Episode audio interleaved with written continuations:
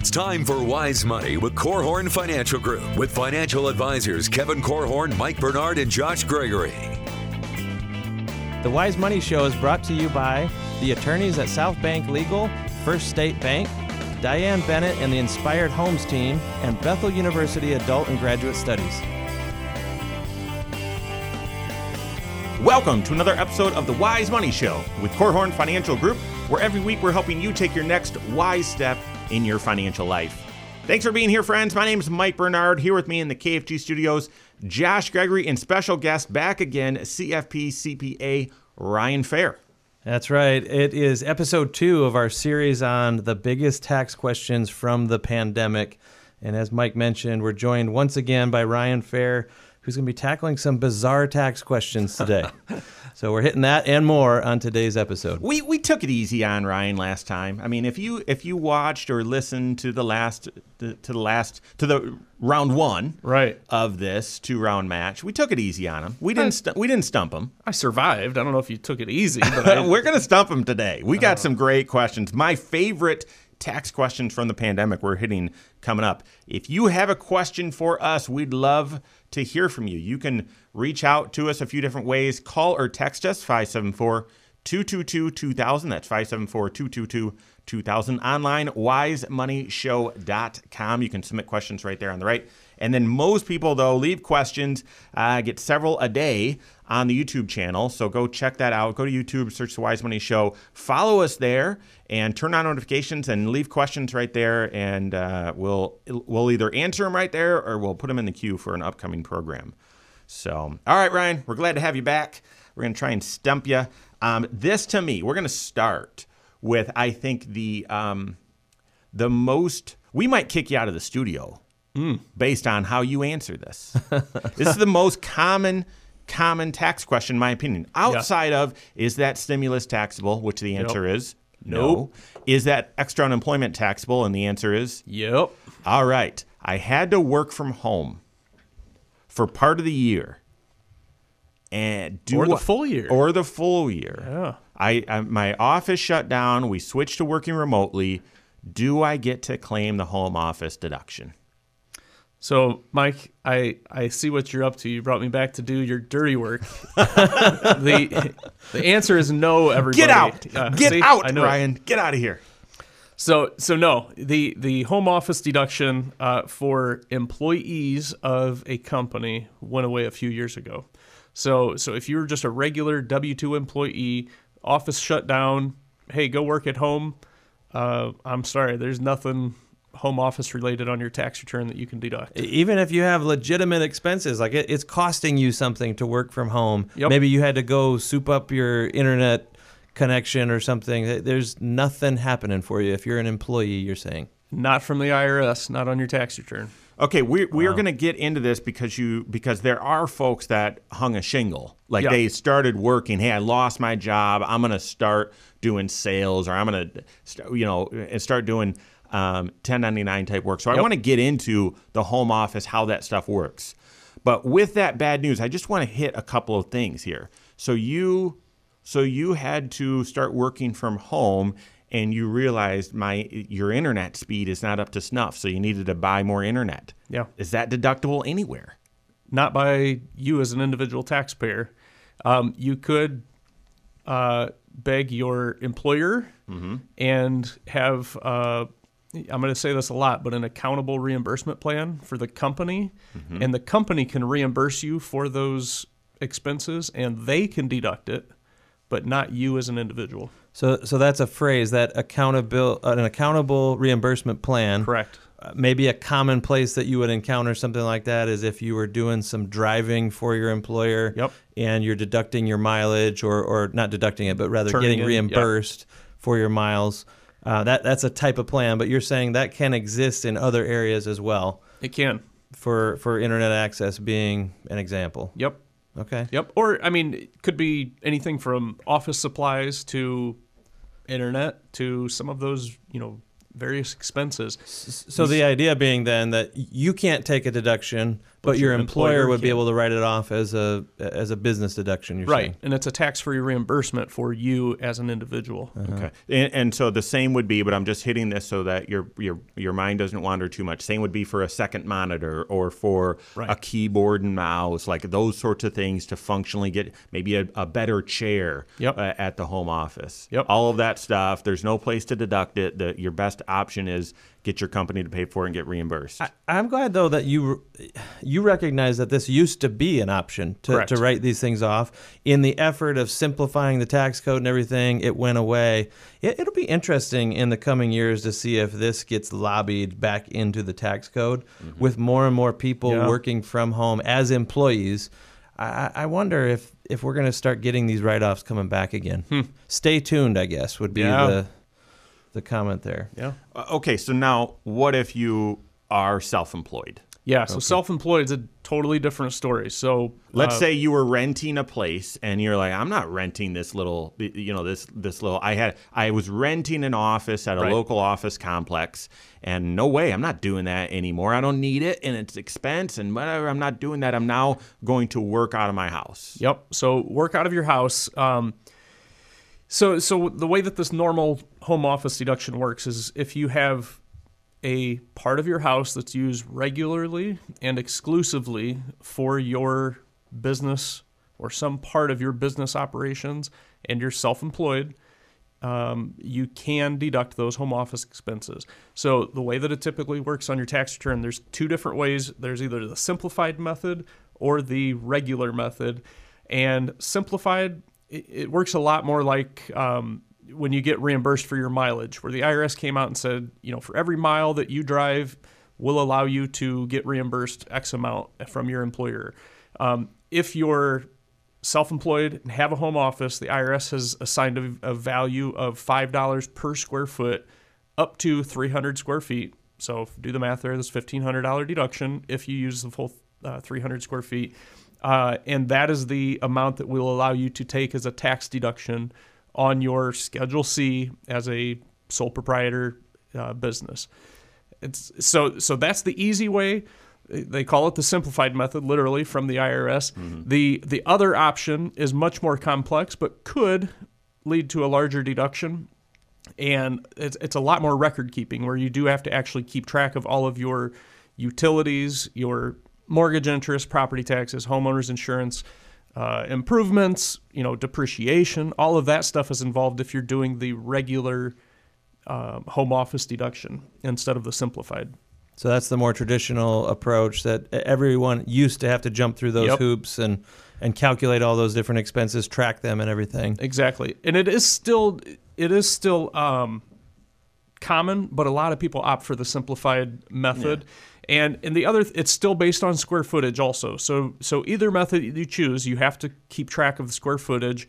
So if your office area is in a 10 by 10 room that's used regularly and exclusively for business, that 10 by 10 room is 100 square feet. Your whole house, house is 1,000 square feet.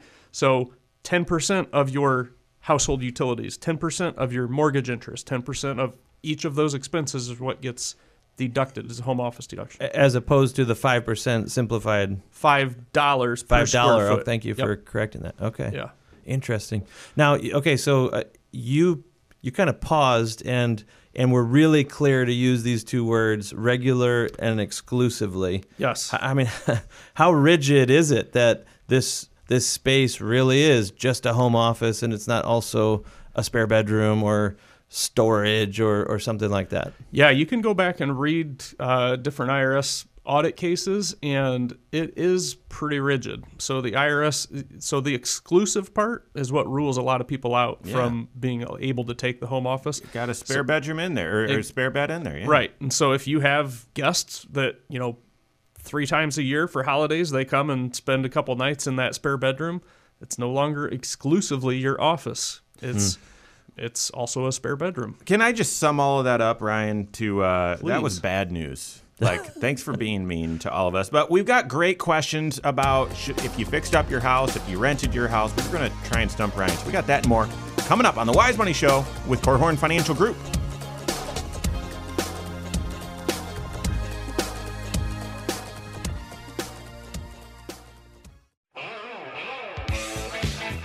This is Wise Money with Korhorn Financial Group. Are there still those, uh, you know, energy efficient tax credits out there? And with all the work you did to your house during the pandemic, do you get any tax benefit for that? We're going to ask that question to CPA Ryan Fear. Right, Ryan Ryan Fear. yeah, that's a That's great, Ryan Fair. Well, he's not fair. subliminal. All right. This is the Wise Money Show with Korhorn Financial Group. Thanks for being here. My name's Mike Bernard. Here with me in the KFG studios, Ryan Fair and Josh Gregory. Every episode of the Wise Money Show is on the YouTube channel. Check it out. Go to YouTube, search the Wise Money Show, subscribe to it, and leave questions, comments there as well. Hey, I, I will say you are more intimidating with a beard these days. It You know, you know, that's it's, it's the new Ryan. You know, coronavirus. the new image? Yeah, new image. I bought a Harley this year. Oh. Got a little And facial hair I've never had before. It's, it's a Can, new can you deduct the uh, your your beard uh, products, your beard moisturizers, and all that stuff? Maybe for this recording purposes, I could. Uh, no, I don't look for any expense reimbursements for me. I, I might turn some in uh, to the company though. All right, so let's talk about something a little more practical. Although you know, sweat sweat uh, pants and not shaving, yep, that definitely became more uh, popular during the pandemic. The other thing was, I'm sitting around in my house all stinking day. Uh, gosh, that needs to be fixed up. I'd love to paint that room, or we should probably do this. And we went from uh, home renovations being like stopped in their tracks to being you can't book anyone. Like Yeah. it's they're booking out years and years. and charging whatever they want. It seems. so, good friend of mine came out and had to put in a new furnace for the Bernards. It was a solid uh, 24 years old, and we, it was it went on and off, on and off, and and so finally it was like, okay, this thing just needs to be replaced. And we got one of those old energy efficient ones, Ryan. So we'll get into Sounds expensive. it was expensive. Um, good thing we do delayed spending. So Nice. the, so whatever. And and if you're not sure what that means, check it out because it, it helps. It helps. It wasn't a financial crisis. Um, but are there still tax benefits? Let's let's say furnace. Let's say windows. Let's say roof type stuff that's energy efficient. Yeah. So there still are some energy credits uh, hanging out there. Um, so let's there's two two different ones. So there's one's called the non-business energy property ta- uh, tax credit. This is the same one that's been around for a long time. So actually 2005 this one started and certain stuff. So like we said, the windows, uh, the furnace, air conditioning, water heater, those are the, the biggies that this credit applies to. Uh, windows, for example, it's 10% of the cost you can take as a tax credit. So, Up to a certain limit. Yeah, up to $200. Oh my goodness! So- so they might as well say one percent of the cost of the windows. Two hundred total for the year, or is So- it just so that it's even category? better than that. lifetime. it's the lifetime of this credit. So all the way back to 2005. So Mike, if you moved into your house in 2005, decided to put a couple thousand dollars worth of new windows in, and then you do some more windows this year, you've already maxed out your $200 window lifetime credit, so you don't get to take any more. Same thing for furnace, air conditioning. There's different dollar amount thresholds for those. Um, it's like, you know, $150 for one of them, $200 for the other. But all of these combined max out at $500 over the lifetime. So over the last f- 15 years now, we're, we're talking.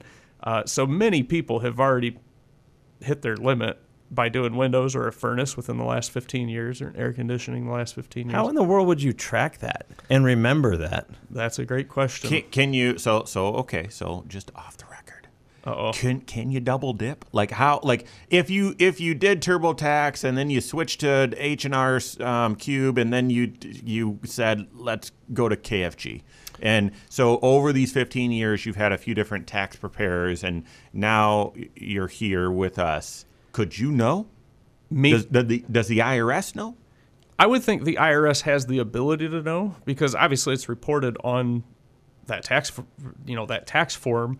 Um, have I ever seen a notice as a result of somebody double dipping? No. Oh, there it is. That's there it that's is. not saying go You're for it. sounding a little too optimistic or It opportunistic just here, seems Mike. crazy that It is crazy. 200 bucks or, or a, cumulative 500 bucks over 15. That's it. Yep. That's crazy. So the other ones that are that are also so that all that stuff we were talking about is called the non-business energy property tax credit. The other one is the residential energy efficient property credit.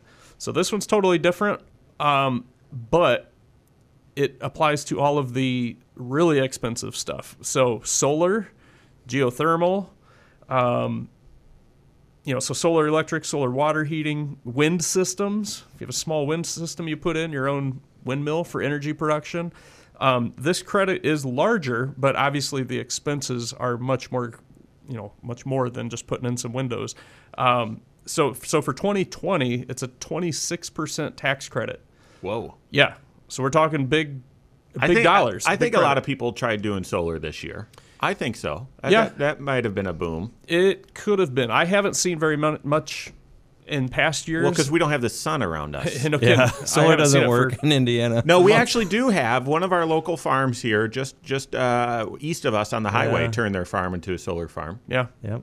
But that's that's separate than what you're talking about. Yeah. And it does go down to 22% for this upcoming year. If you're thinking about doing it in 2021, it goes from 26% down to 22%. It's just a And that's been declining Yeah. over time, right? I mean, correct. it seems like I there think was it a started day. at 35 That's or- what I was remembering too. The problem though is aren't these and these utility companies are still charging you a normal amount? Like uh, anyway, that's a topic for a different show. Yeah. Uh, I mean, you guys try to keep your eyes and ears open and, and try to keep tabs on the changing winds with uh, with the tax code and everything. But do you do you hear any rumors under this new administration, which you know has been pretty public about being very environmental Right. friendly and everything? Do you see this maybe becoming more lucrative or, or a bigger incentive in the future? Yeah, it definitely wouldn't surprise me just because what you're saying. They're, the new administration's very, very environmental conscious, friendly. They've come out, you know, in their first few days of uh, of the new administration, they've come out and said said as much. You know that they're, um, you know, they they some of the very first executive orders were, you know, overturning related, yeah, yeah. environmental stuff. So so yeah, it wouldn't surprise me a bit if the credits go up. Okay, speaking of house, and we've got a few other questions here related to taxes in your house, but what about this one? You're sitting around your house, you're hearing all this craziness that, oh, no one's buying houses. Oh my goodness, everyone's buying houses. Oh my goodness, we got to move. Let's turn this house into a rental. And you start looking at, hey, all right, well, what needs to be fixed up before we would turn this thing into a rental?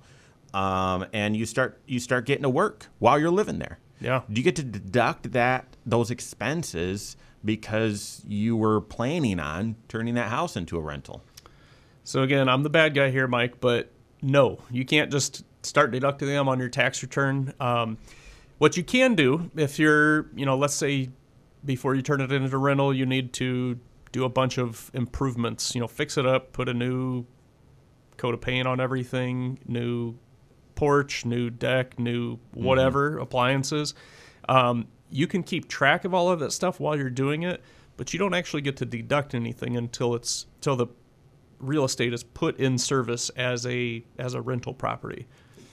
So so it can increase your basis for depreciation purposes. You can write it off in that manner, mm-hmm. but not while you're living there. That's just a personal expense. Or even if you moved out, live somewhere else while you're doing the improvements, it's still not put in service as a rental, so you can't just start deducting everything.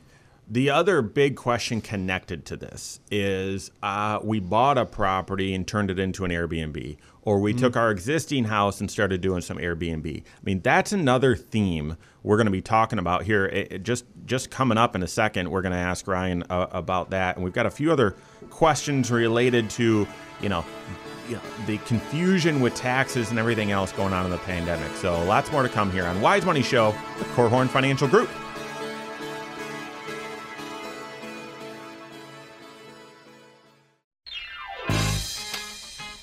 This is Wise Money with Korhorn Financial Group. 2020 was the year of Airbnb. I mean, can you believe it? I would have said there's no way. These everyone's got germs. I'm not going into someone else's house and staying. Boy, was I wrong. We're going to be talking about that as it relates to your taxes right now. This is the Wise Money Show with Korhorn Financial Group.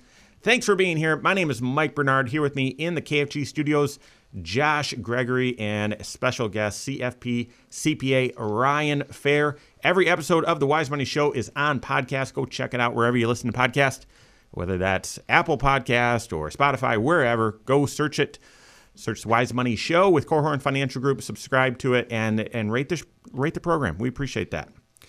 All right. So, can you believe this? I, I watched the clip of the founder, one of the founders of Airbnb, when the stock listed and started trading, and he was being interviewed at the very moment, 9:30 Eastern uh, a.m. Eastern time, and the shock, the utter shock on his face was, I would say, priceless. But it's not priceless. It's 110 billion dollars. Let me let me. So he was tell you. watching his net worth like triple right before his eyes. Yeah. On live TV. as Kevin would say, I'm glad he was wearing his brown pants. oh my goodness. Airbnb, a company that doesn't own anything, has a market value of $110 billion. Now, let me tell you, that market value is higher than the six largest hotel chains Marriott and Hilton and Hyatt, Wyndham, right? It's it's higher than those six combined. Combined. So, so you Airbnb'd your house. Okay, let's let's first take it. You can take this from a tax standpoint in two different ways. You could okay, I bought an Airbnb. I bought a house and I'm going to Airbnb, never lived in it. But let's first take okay, I started Airbnb being my place. I know we got lots of fans of the Wise Money Show on the West Coast and down in uh, on the East Coast and down in Florida. And so you took your house and you're like, ah, I can rent this thing out for a little bit.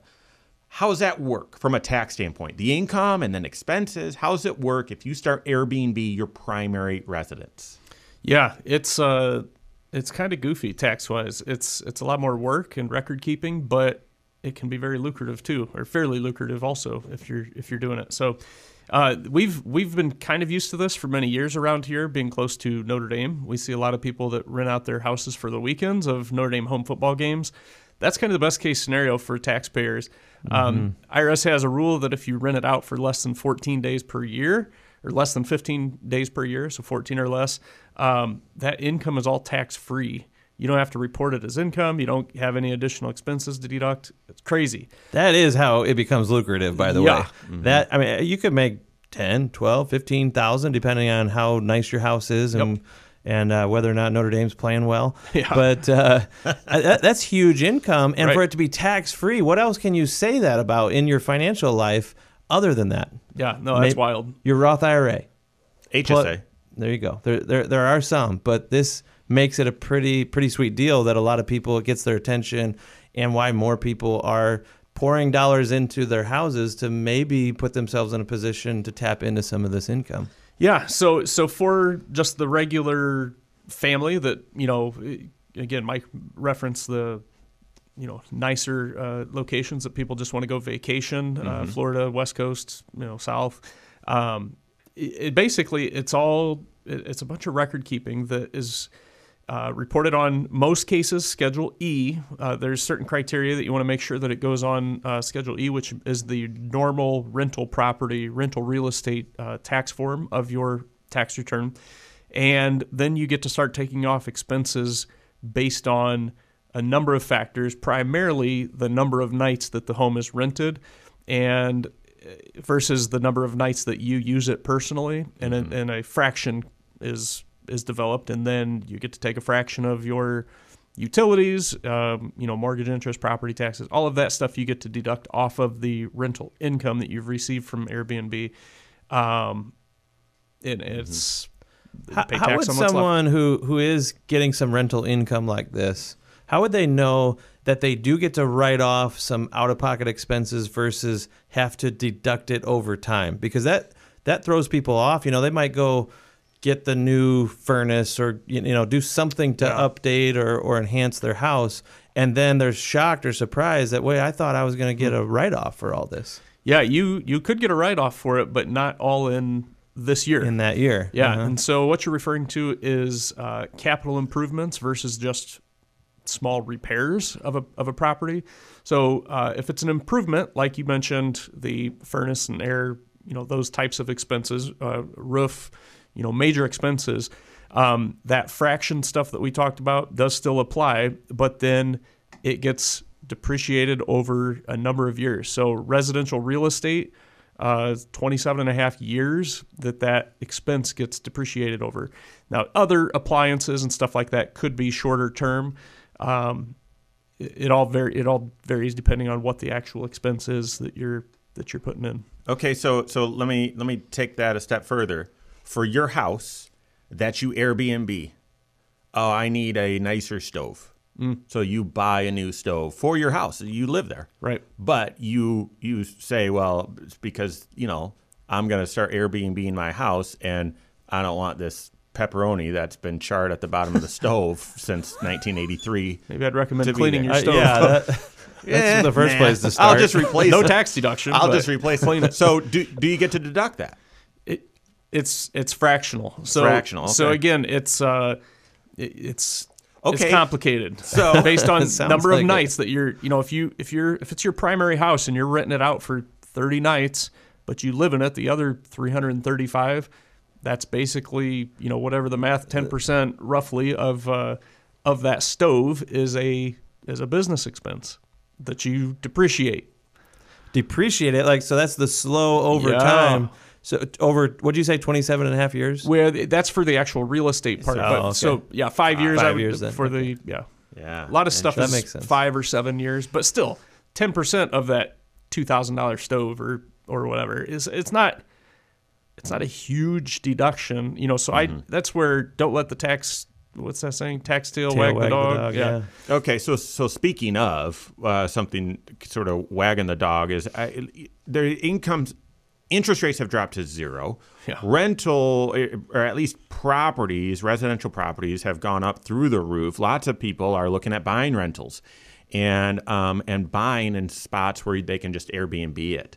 So if you did that in 2020, what sorts of tax benefits are there? You get to start deducting it, and, and Yeah. how's that work if it's not your property, like your personal residence? Yeah. So no, that's that's actually a lot easier from the record keeping standpoint and from a tax standpoint.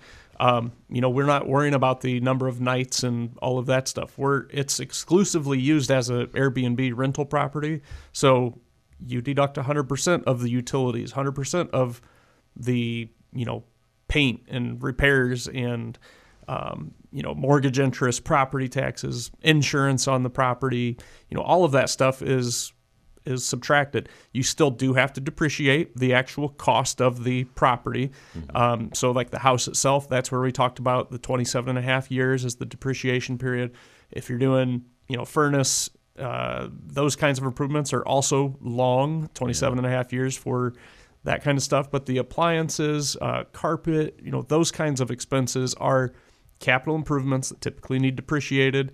Um, but that's more like five, seven year property that you can write off in over that period. Let me let me point something out that Ryan snuck in really subtly. Um, if you're doing this because you just started Airbnb in your house or you bought one and you're just yeah I, I, I like doing my taxes myself, don't don't let that money show up on a Schedule C. Don't do it. Yeah. That is an enormous mistake that if you're doing things yourself, you could easily get into, or working with a part-time tax preparer who doesn't do this full-time.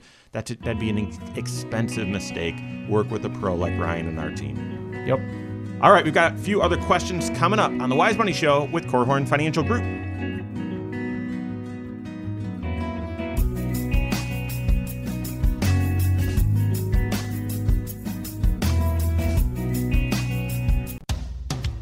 This is Wise Money with Korhorn Financial Group. The Wise Money Show is brought to you by the attorneys at South Bank Legal, First State Bank, Diane Bennett and the Inspired Homes team, and Bethel University Adult and Graduate Studies. Thanks for being with us. This is the Wise Money Show with Korhorn Financial Group. My name is Mike Bernard. Here with me in the KFG studios, Josh Gregory and special guest CFP CPA Ryan Fair. If you've missed anything, every episode of the Wise Money Shows on podcast. Go check it out. You can also find us online, wisemoneyshow.com. We got a media player right there. Check it out. You can even submit questions right there on the right. And that's what we're into right now. This has been uh, the second show of a two part series on Stump the CPA. Ryan Fair, you did all right. You, you did all right. And uh, so, obviously, the pandemic brought on all sorts of changes in your life. And I'd probably argue like more change to the tax code than mm-hmm. I mean any of us would have thought. All the stimulus, all of this stuff impacts taxes, and so make sure you're getting financial wisdom and working. I mean, I, so we would tell you um, work with a professional as opposed to you know just trying to ad hoc it, um, and then work with a a full time CPA and and tax professional as opposed to just someone who hangs a shingle and works as a tax preparer for a couple months of the year. That's it. Um, and then really make sure it's all integrated with your overall financial plan. Got a few great questions here uh, related to taxes, not necessarily pandemic. This one's from Jean, who's a fan of the show. I've connected with her a few times. She's asked several questions. Thanks so much for listening and for your engagement, Jean. This one's back in December, and I already worked with her on this. But I wanted to air it out, even though we're into the new year and it doesn't directly apply, but the concept applies. So here's what she said I've got a question on timing of giving stocks to a charity. I, have a, I own 100 shares of stock currently valued around five grand. My income this year, with dividends, everything in, is, is around 125,000, but I'm now retired if I use just my savings and dividends to live on next year when I'm retired, my income will only be 30,000. Should I donate the stock in 2020 when my income was high or should I donate it in 2021 when my income's low? What are your thoughts?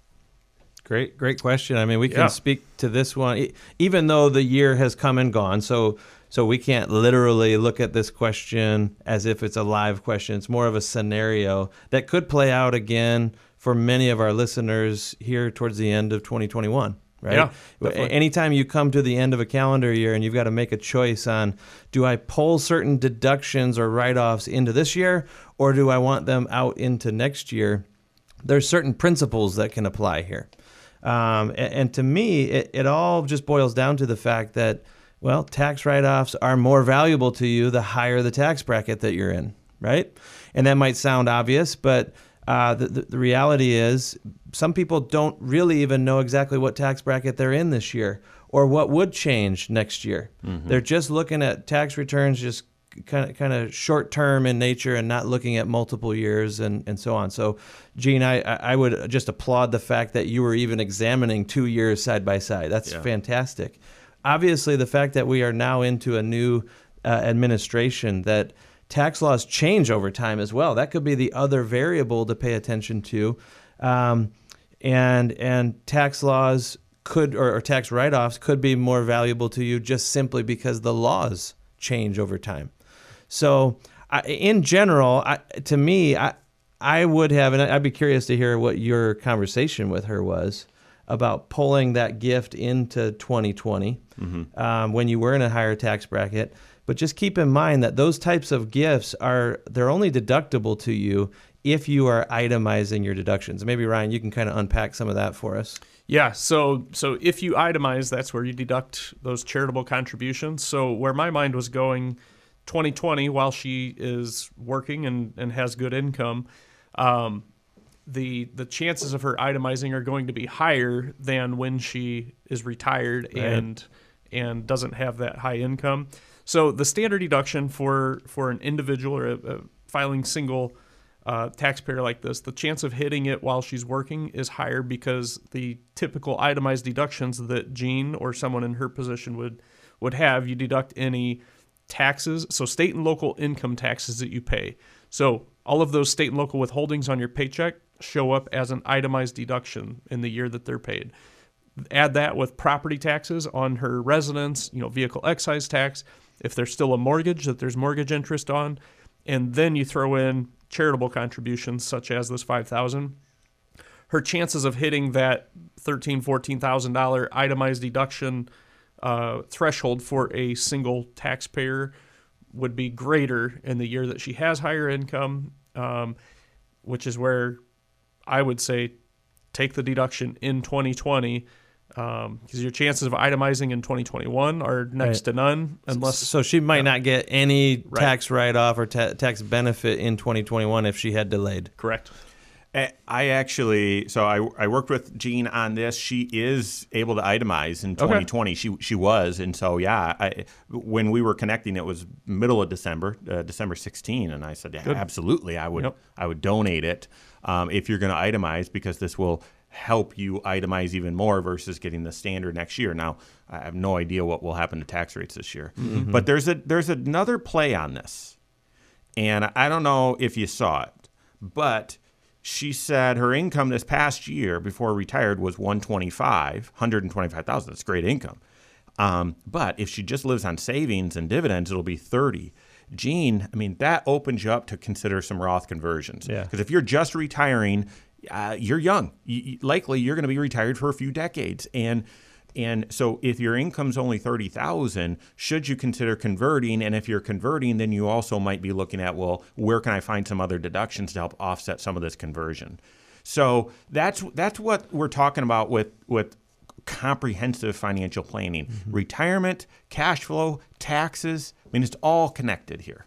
Yep, you're, you're exactly right. And you know, your your certified financial planner or your CPA working with your certified financial planner can help you determine whether or not you actually would have gotten a, a write off here in in 2021 or not. Um, so. Uh, being able to forecast what your tax picture will look like in the future, you have to make certain assumptions. And to me, relying upon professionals who know your situation and know really the the areas that you can swing your tax picture. Um, you know, pulling pulling additional income into uh, this year because of doing a Roth conversion is a fantastic idea. Help you maximize those lower tax brackets. Yeah. Okay, great question here from Steve. Also posted on the uh, well, this one was posted on the YouTube channel uh, with a video where we were talking about an HSA and being on Medicare. And so, so here's here's his question. So HSA contributions stop when a policyholder uh, turns 65, whether they're employed or not. And he has a question there because that's not true. We'll we'll talk about that.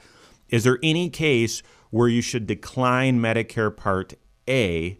So that you can still contribute to an HSA? That's more the question. So, Josh, do you want to take it? There's sort of a comment that's really a question, and then his other question. Right. So the the specific question on you know at age 65 you're suddenly not eligible to contribute to an HSA. That's technically not true. That is not true. Um, it's the fact that you are signed up for Medicare that makes you not eligible. Now, that happens at age 65 for most people, unless you take action to prevent it from occurring. Yeah, and so let me just geek out for just a second here. There's, um, if you are still working at age 65 and you've got group insurance, you're and you're not drawing Social Security, then you're not automatically going to get on Medicare. You you won't. There's nothing that automatically puts you on there. And if your group coverage, health insurance coverage, is a qualifying high deductible health plan, you just keep contributing to your HSA, even though you turn 65, no problem. But you can't deduct your HSA contribution if you have other health insurance. And that's what can trip people up.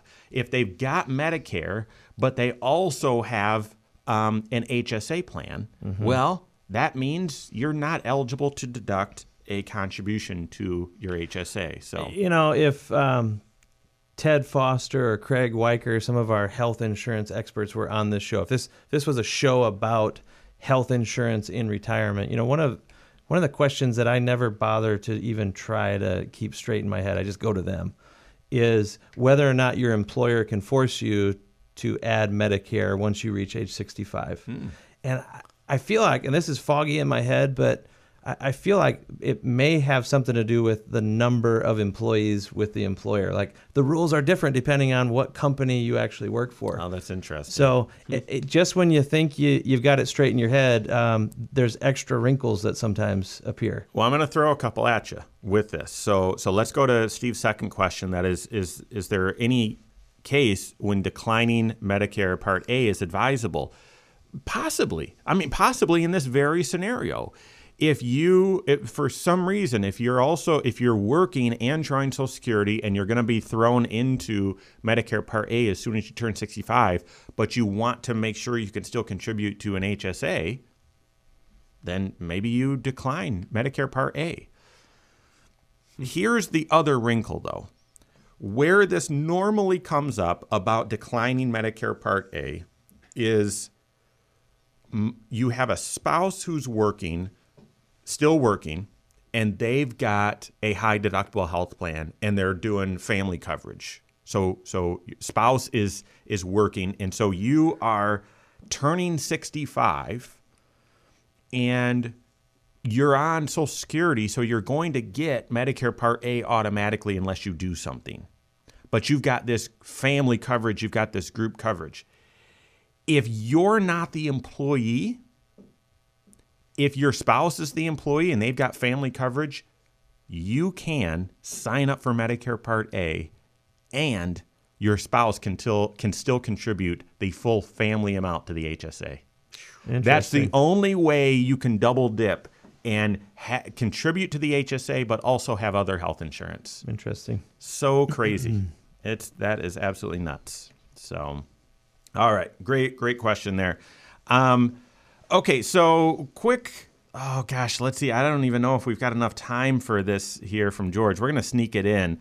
Um, well, here, how about this? George asked a question, and we'll leave it up here. But the five-year rule for um, for IRA for Roth IRA. So, Josh, really quick, how, can you explain the five-year rule for the Roth IRA? Well, I, I think the the basic gist of it is just simply that um, when you convert money from an IRA to a Roth IRA, you're moving it from a taxable account to a tax free account so that when you get into retirement and you start drawing off of that Roth IRA, it's all tax free income to you. But there's big ifs attached to that. And it's, it's quickly that you are um, you have had that Roth IRA open for at least five years, yep. and you're over age 59 and a half and and that word and is the most important thing to tuck in there. So there are two different five year rules with the Roth IRA. Work with your CFP on that. We'll get into George's question hopefully next week on the program. But that's all the time we have for today. Thanks, Ryan, for being here yeah, again. Thank you. On behalf of Ryan and Josh and everyone at KFG, have a great weekend. We'll see you next Saturday for Wise Money with Korhorn Financial Group. Securities offered through Silver Oak Securities, member FINRA slash SIPC. Advisory services offered through KFG Wealth Management LLC. Doing business as Korhorn Financial Group. KFG Wealth Management LLC and Silver Oak Securities Incorporated companies are unaffiliated.